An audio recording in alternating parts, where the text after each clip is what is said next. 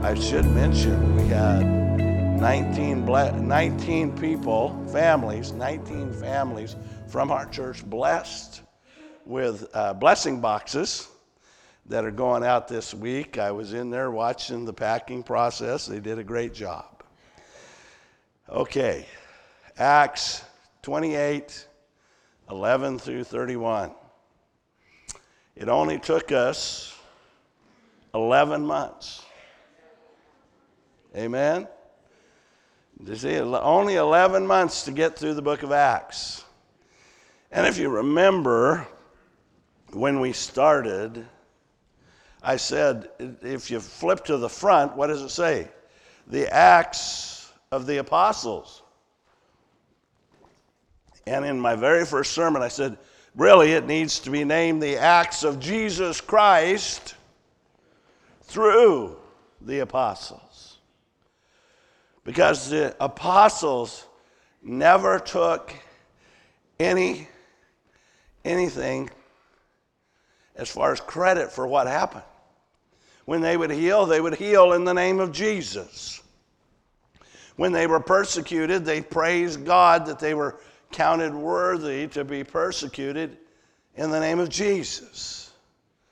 It's all about Jesus. And when we come to the end of chapter 28, you kind of go, huh? It's, we just get dropped. Paul's still in prison. What's going on? And I believe Luke did it for a reason. Remember, this is the second letter that Luke wrote. The first letter was the Gospel of Luke, and he wrote it to Theophilus. He says, I want you to know what's going on. And then he wrote the book of Acts. This is another letter for you that I want you to see what happened.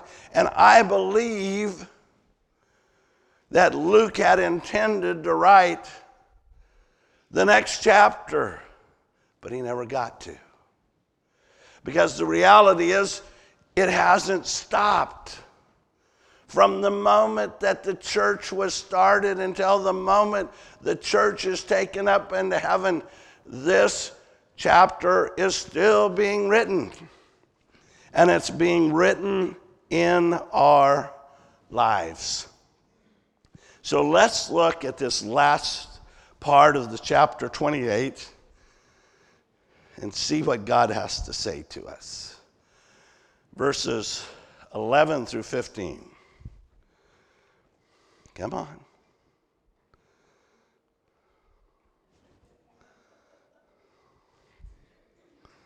All right, it is on. There we go. No, now we're now we're way past. There we go. 11 through 15.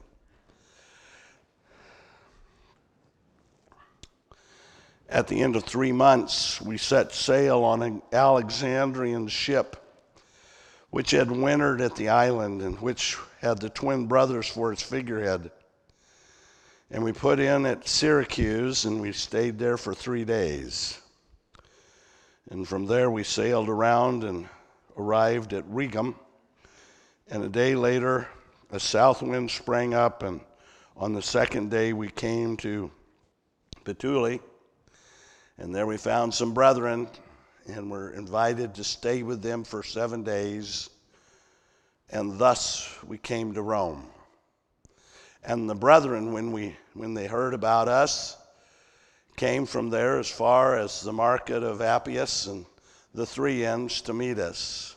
And when Paul saw them, he thanked God and took courage. Paul ends his voyage. They leave, they they've been in Malta, where they shipwrecked, wintered there, and caught another Alexandrian wheat ship on its way to Rome. And they sailed up into Sicily through the little gap right there between Italy and Sicily and they landed on shore, and then they began a little foot walk up here to get to Rome, and they stopped in a couple places.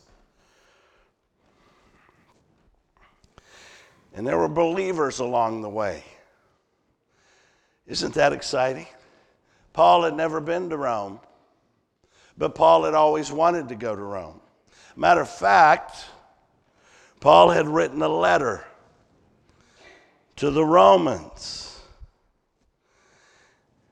Right? The book of Romans he wrote while he was at Corinth, and he wrote it, he wrote to the believers. You see, there were already Christians there. A matter of fact, Aquila and Priscilla, two of his people that he trusted to carry the gospel, a young couple to carry the gospel, came from Rome.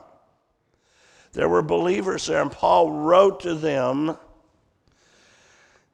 And in chapter 16 of Romans, he, he lists a host of brothers and sisters in Rome.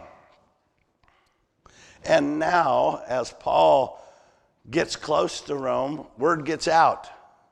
The Apostle Paul's coming. We, let's go see him. Yeah, he's, he's under Roman guard, but maybe, maybe we'll have an opportunity to talk to Paul. They've never met him unless they traveled through one of the places that he had preached. And it's one of those things where, you know, you can be, you ever, you ever had somebody that you met for the first time that was another believer, and all of a sudden it was like you were lifelong friends? You ever had that happen to you? I remember the first time I landed in Haiti, and I met Pastor Roro. And I, you would have thought we were best friends for life.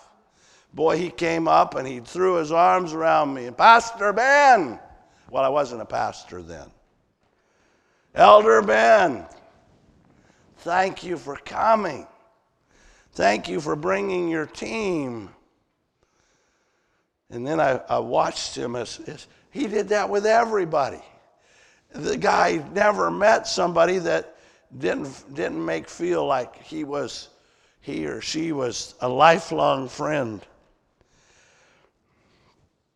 And that's what's happening here with Paul. You know, won't it be amazing when we get to heaven? I'm going to know Paul in heaven. I'm going to I'm, I'm going to walk up and say, Apostle Paul, give me a hug. I won't have this stuff going on, so I won't have to worry about that. But Paul had the opportunity to meet all of these people that he had influenced. The people that say, Wow, I, I, I heard him preach once in Thessalonica, or I heard him preach in Colossae or Ephesians or Ephesus. And I ended up here in Rome, and now Paul's here. Well, let's go on and see what Paul does while he's there.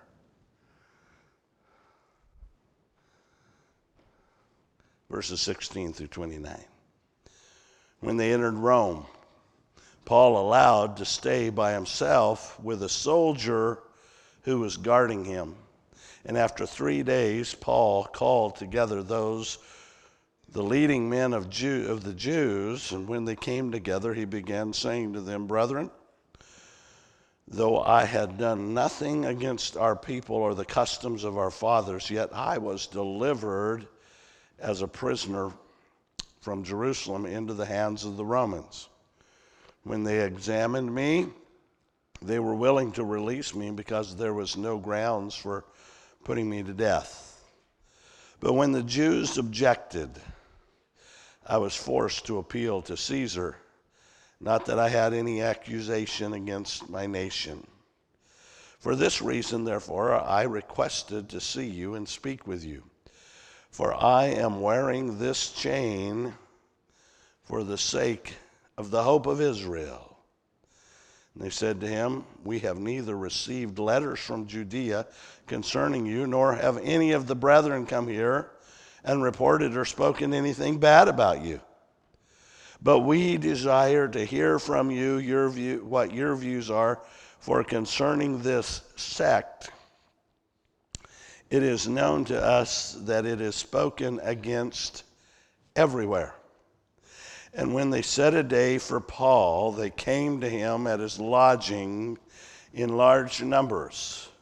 And he was explaining to them by solemnly testifying about the kingdom of God and trying to persuade them concerning Jesus, from whom from both the law of Moses and from the prophets, from morning till evening. And some of them were persuaded by the things spoken, but others did not believe. And when they did not agree with one another, they began leaving after Paul had spoken one parting word. The Holy Spirit rightly spoke through Isaiah the prophet to your father, saying, Go to this people and say, You will keep on hearing, but will not understand. You will keep on seeing, but will not perceive. For the heart of this people has become dull, and their ears they scarcely hear. They have closed their eyes.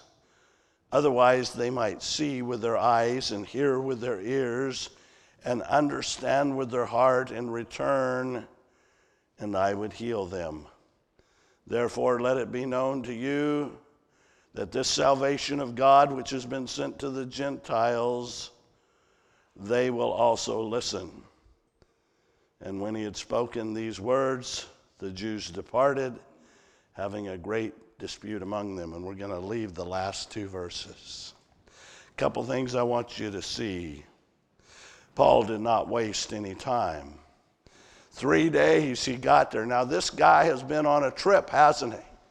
He's now an old man. He's, well, and I say relatively because in those days, the life expectancy was not nearly what it is today. He was 60 years old or somewhere about there. He had been stoned to death one time. He had been shipwrecked numerous times. He had been beaten with rods. He had been scourged. He had been through everything imaginable. He had traveled on foot or by sea over 10 thousand miles proclaiming the gospel of Jesus Christ, he was worn out. But he was ready to preach the gospel. So, three days' rest, they find a place for him to lodge. He is placed under house arrest.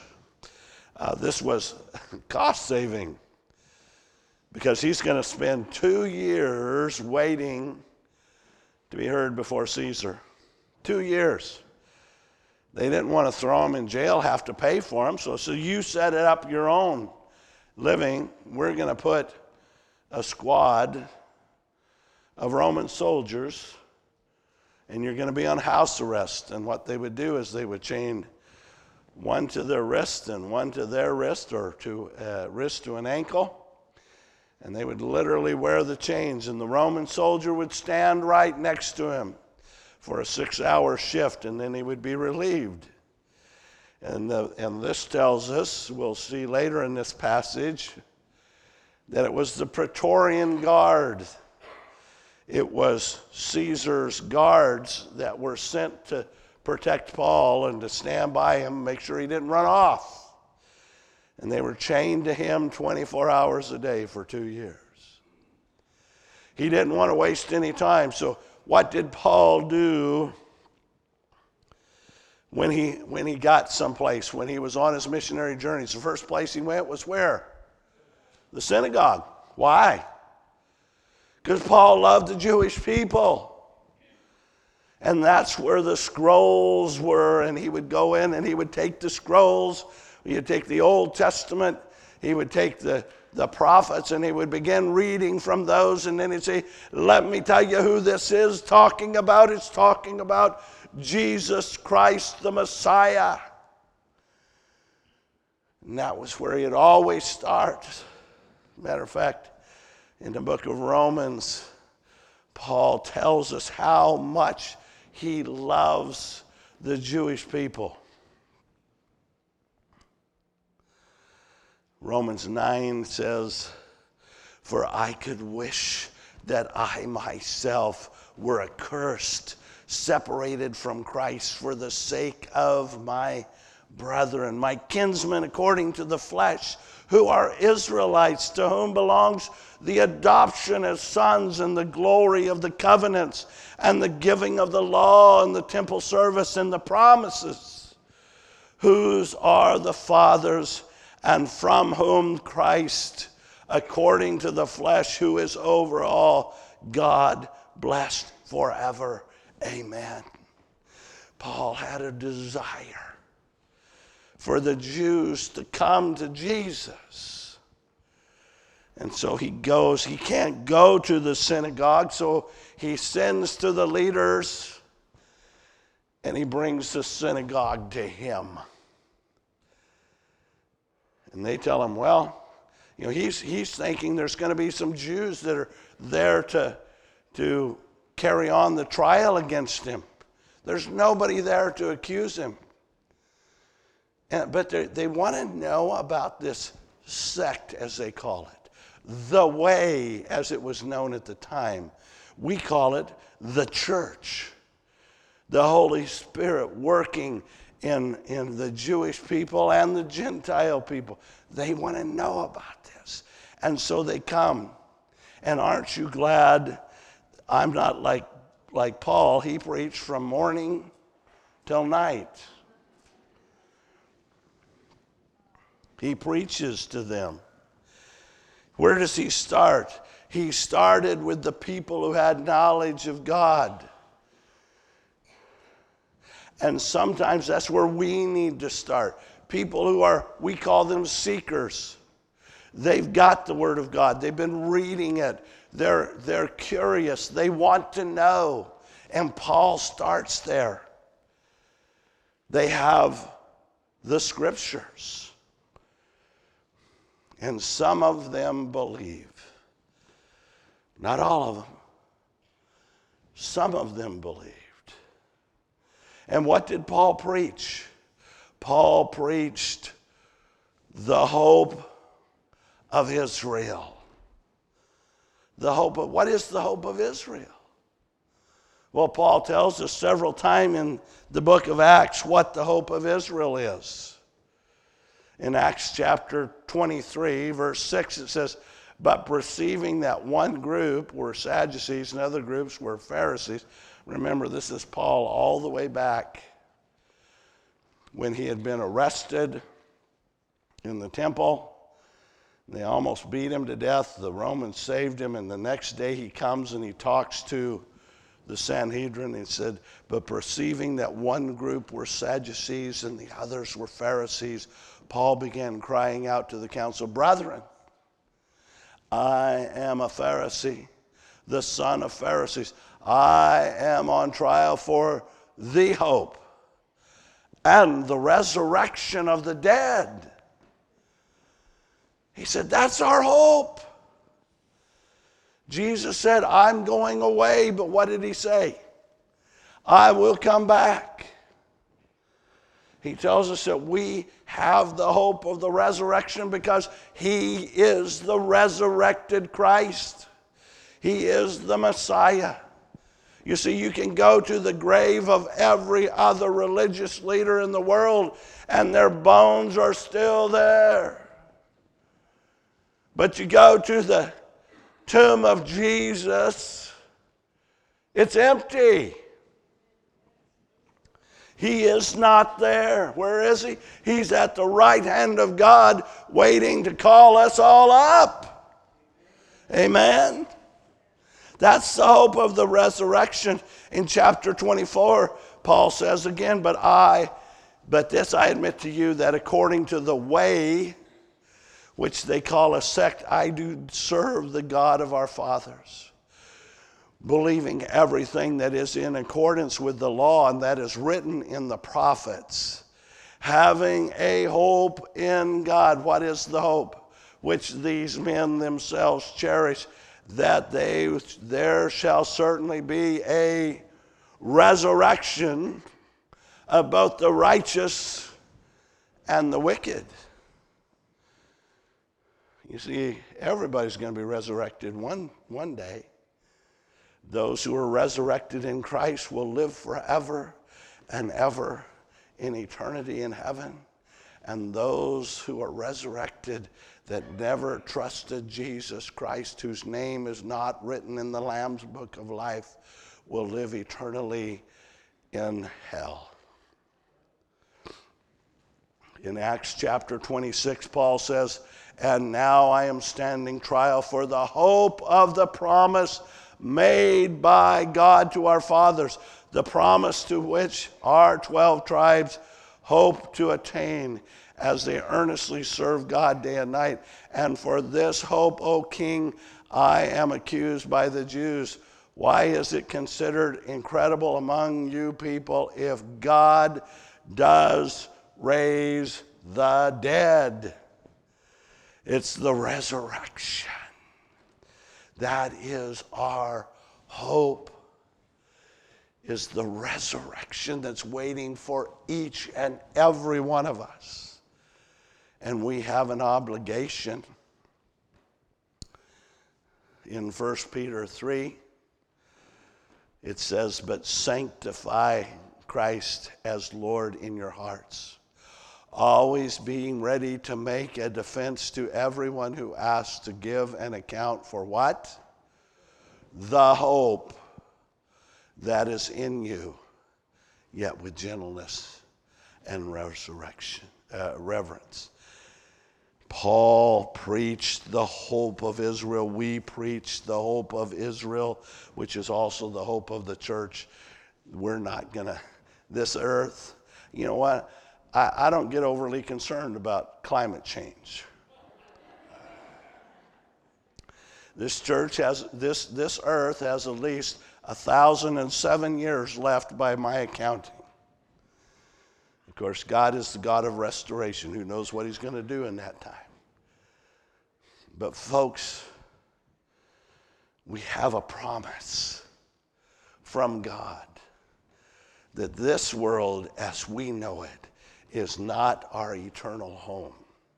One day it says that the old, old heavens and the old earth will pass away, and lo, he will make all things new. And there will be a new heaven and a new earth, and there we shall dwell. How long?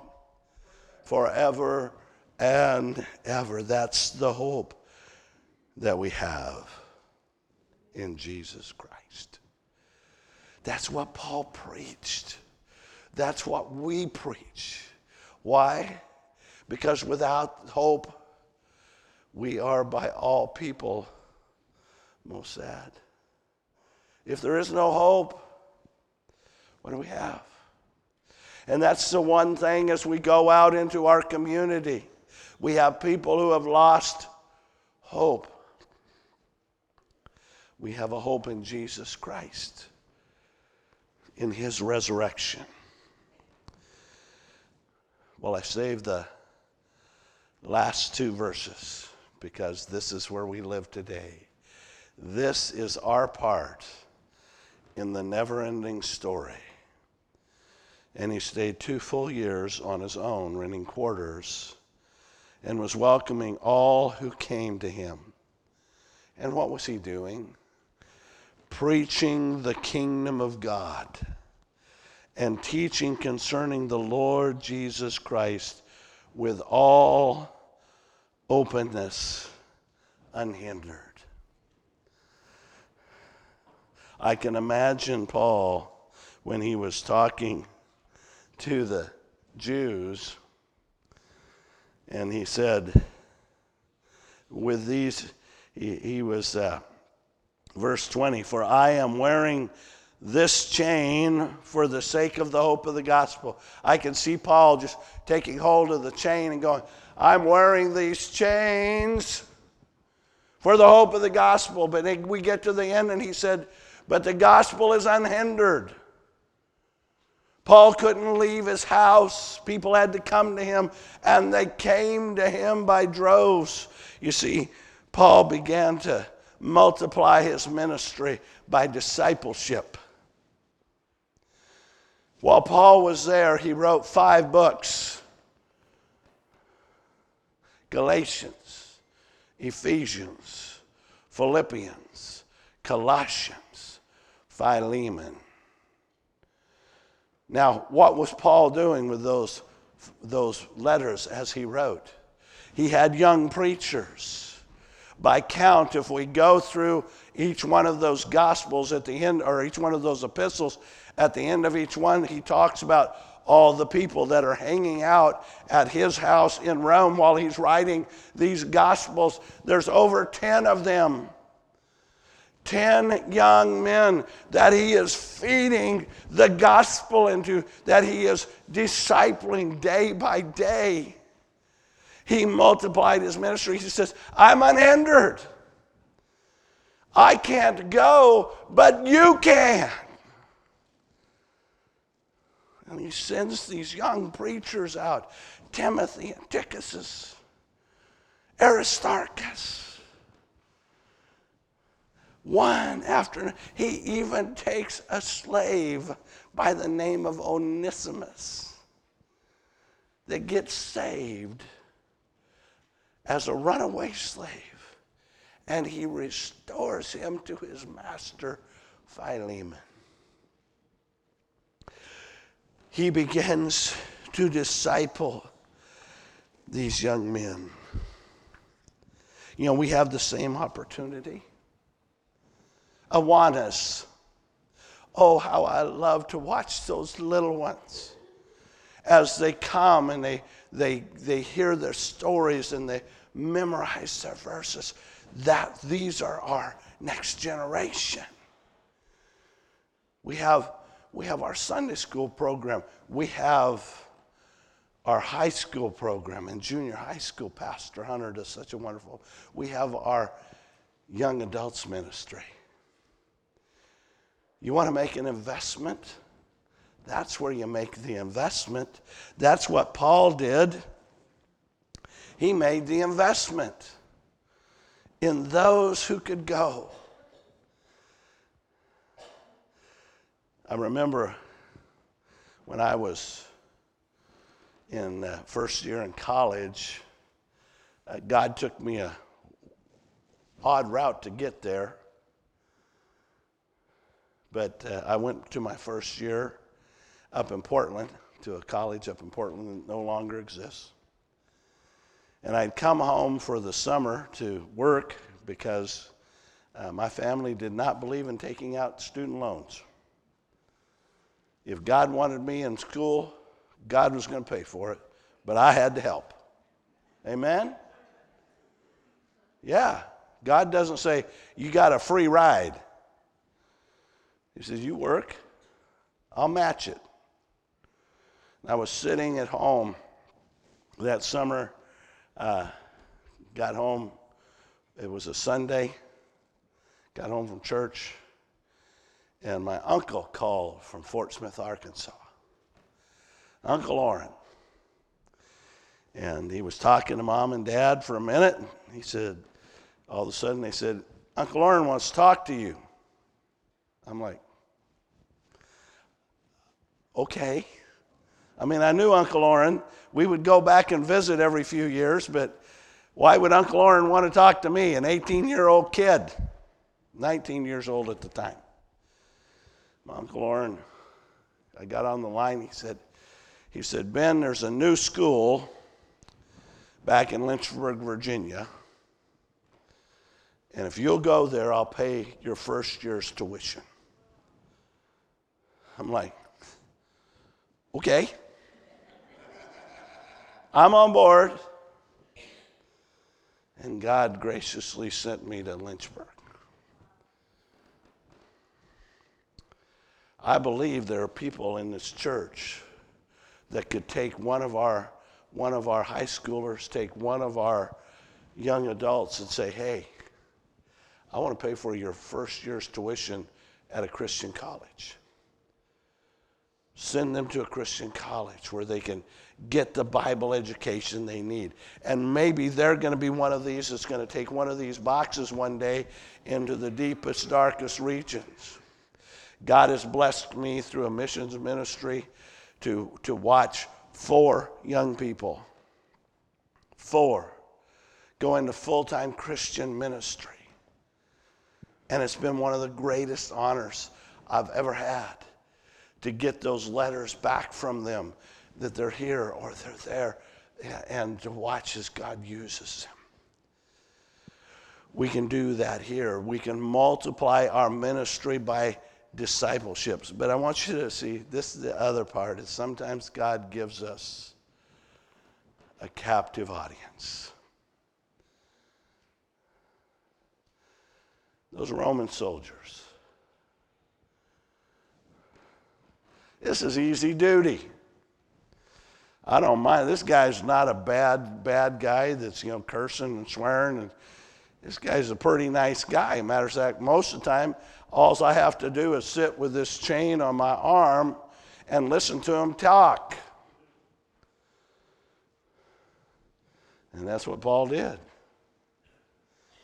He just went on preaching like they weren't even there.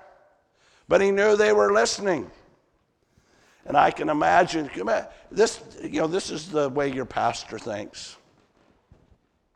Can you imagine what it was like to be that Roman soldier coming in for the midnight to 6 a.m. shift? Comes in and he puts the chain on his arm and puts it on, and Paul rolls over, gets down on his knees beside his bed starts praying, and this guy's like, going, oh man. And then Paul stops and he says, How can I pray for you? This guy goes, What? God loves you. You've heard what I've preached.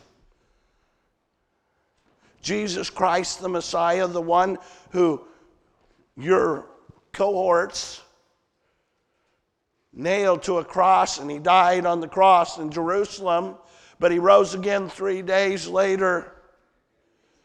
And the Roman soldiers all heard the story. They knew it was true.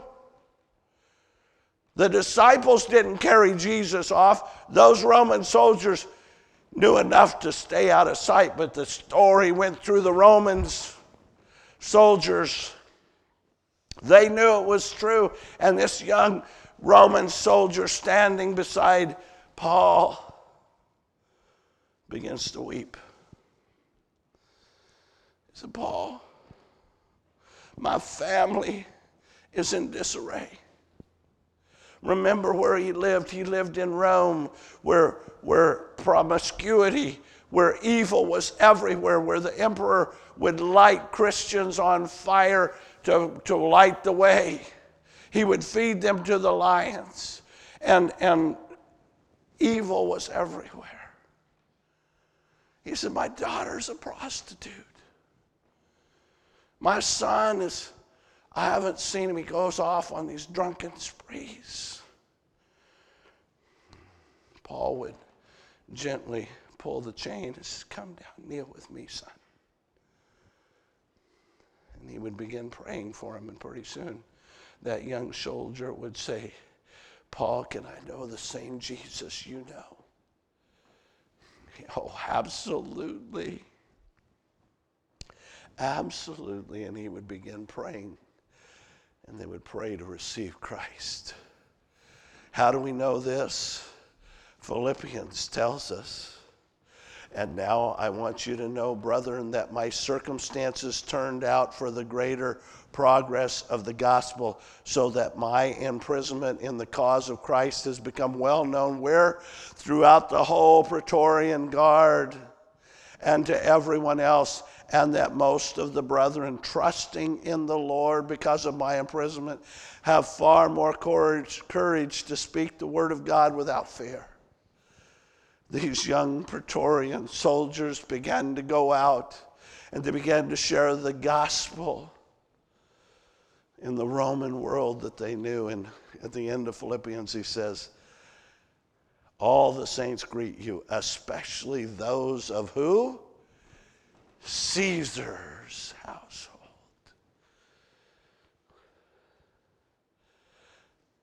The gospel was unhindered. You see, that's one of the things we forget that when we have the power of God, it doesn't matter what our circumstances are. It doesn't matter whether we're, whether we're in prison or we have a chain attached to a Roman soldier.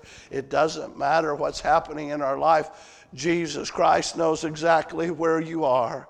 And Jesus Christ says, I want you to share with that person. I want you to share with them Jesus. Folks, I can tell you there were many, many nights. Usually it was the night shift when God came. There were many nights when I would sit in my patrol car with a bad guy in the back seat. Now, we weren't allowed to write out, share the gospel, but there were a lot of times when I would just say, you know what? You've got to quit this. You're, you're killing yourself.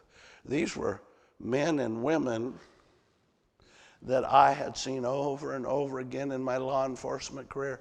I actually arrested the grandson of a man I arrested at the beginning of my career. And I watched that happen, and I would just say, and normally it was just a word God has something for you. All you have to do is let Him. And years later, my wife will attest to this how many times people would walk up to me on the street and say, You know who I am? I'd say, Yes, I do. You know the last time you saw me? Yeah, I arrested you in, the, in a stolen car, or I picked you up for drugs, or I, I picked you up for this or that. And they would say, You know what? Well, you said to me, and I said, I haven't a clue. And they would look at me and they would say, Tell me what I said. They said, You know, it was those words. You treated me like somebody who was a human, like somebody who had hope, somebody who had a future, which nobody else would treat me like that. It says, Because of that, I came to know Jesus Christ as my Savior. I did my prison time. I got clean and sober, and now I'm married and have a family, and I'm raising my family. We're going to church. God is blessing our family. We never know what we're going to do. But the gospel is unhindered, it's a never ending story. All we have to do is let God work through us to those, and we never know who it's going to be. We have to be always ready to share the hope that is within us. We're going to come now to our time of communion. And as we do, I want you to uh, just think about. God, who is, who, it is, who is it out there? Who's that person you have ready for me to minister to? To touch to share the gospel. Maybe it's somebody in the cubicle next to you and you can't, you know, they're the ones you can't move away from. God has you there for a reason. We have communion in the middle, of the back two corners, and the front two corners. The cups are stacked with the wafer at the bottom, the juice at the top. There's gluten free options in the middle of each tray.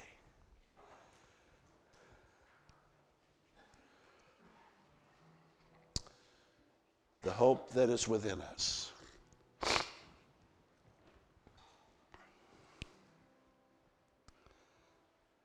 I, I don't know about you, but I don't know where I would be if I didn't have the hope of Jesus Christ. And we have that.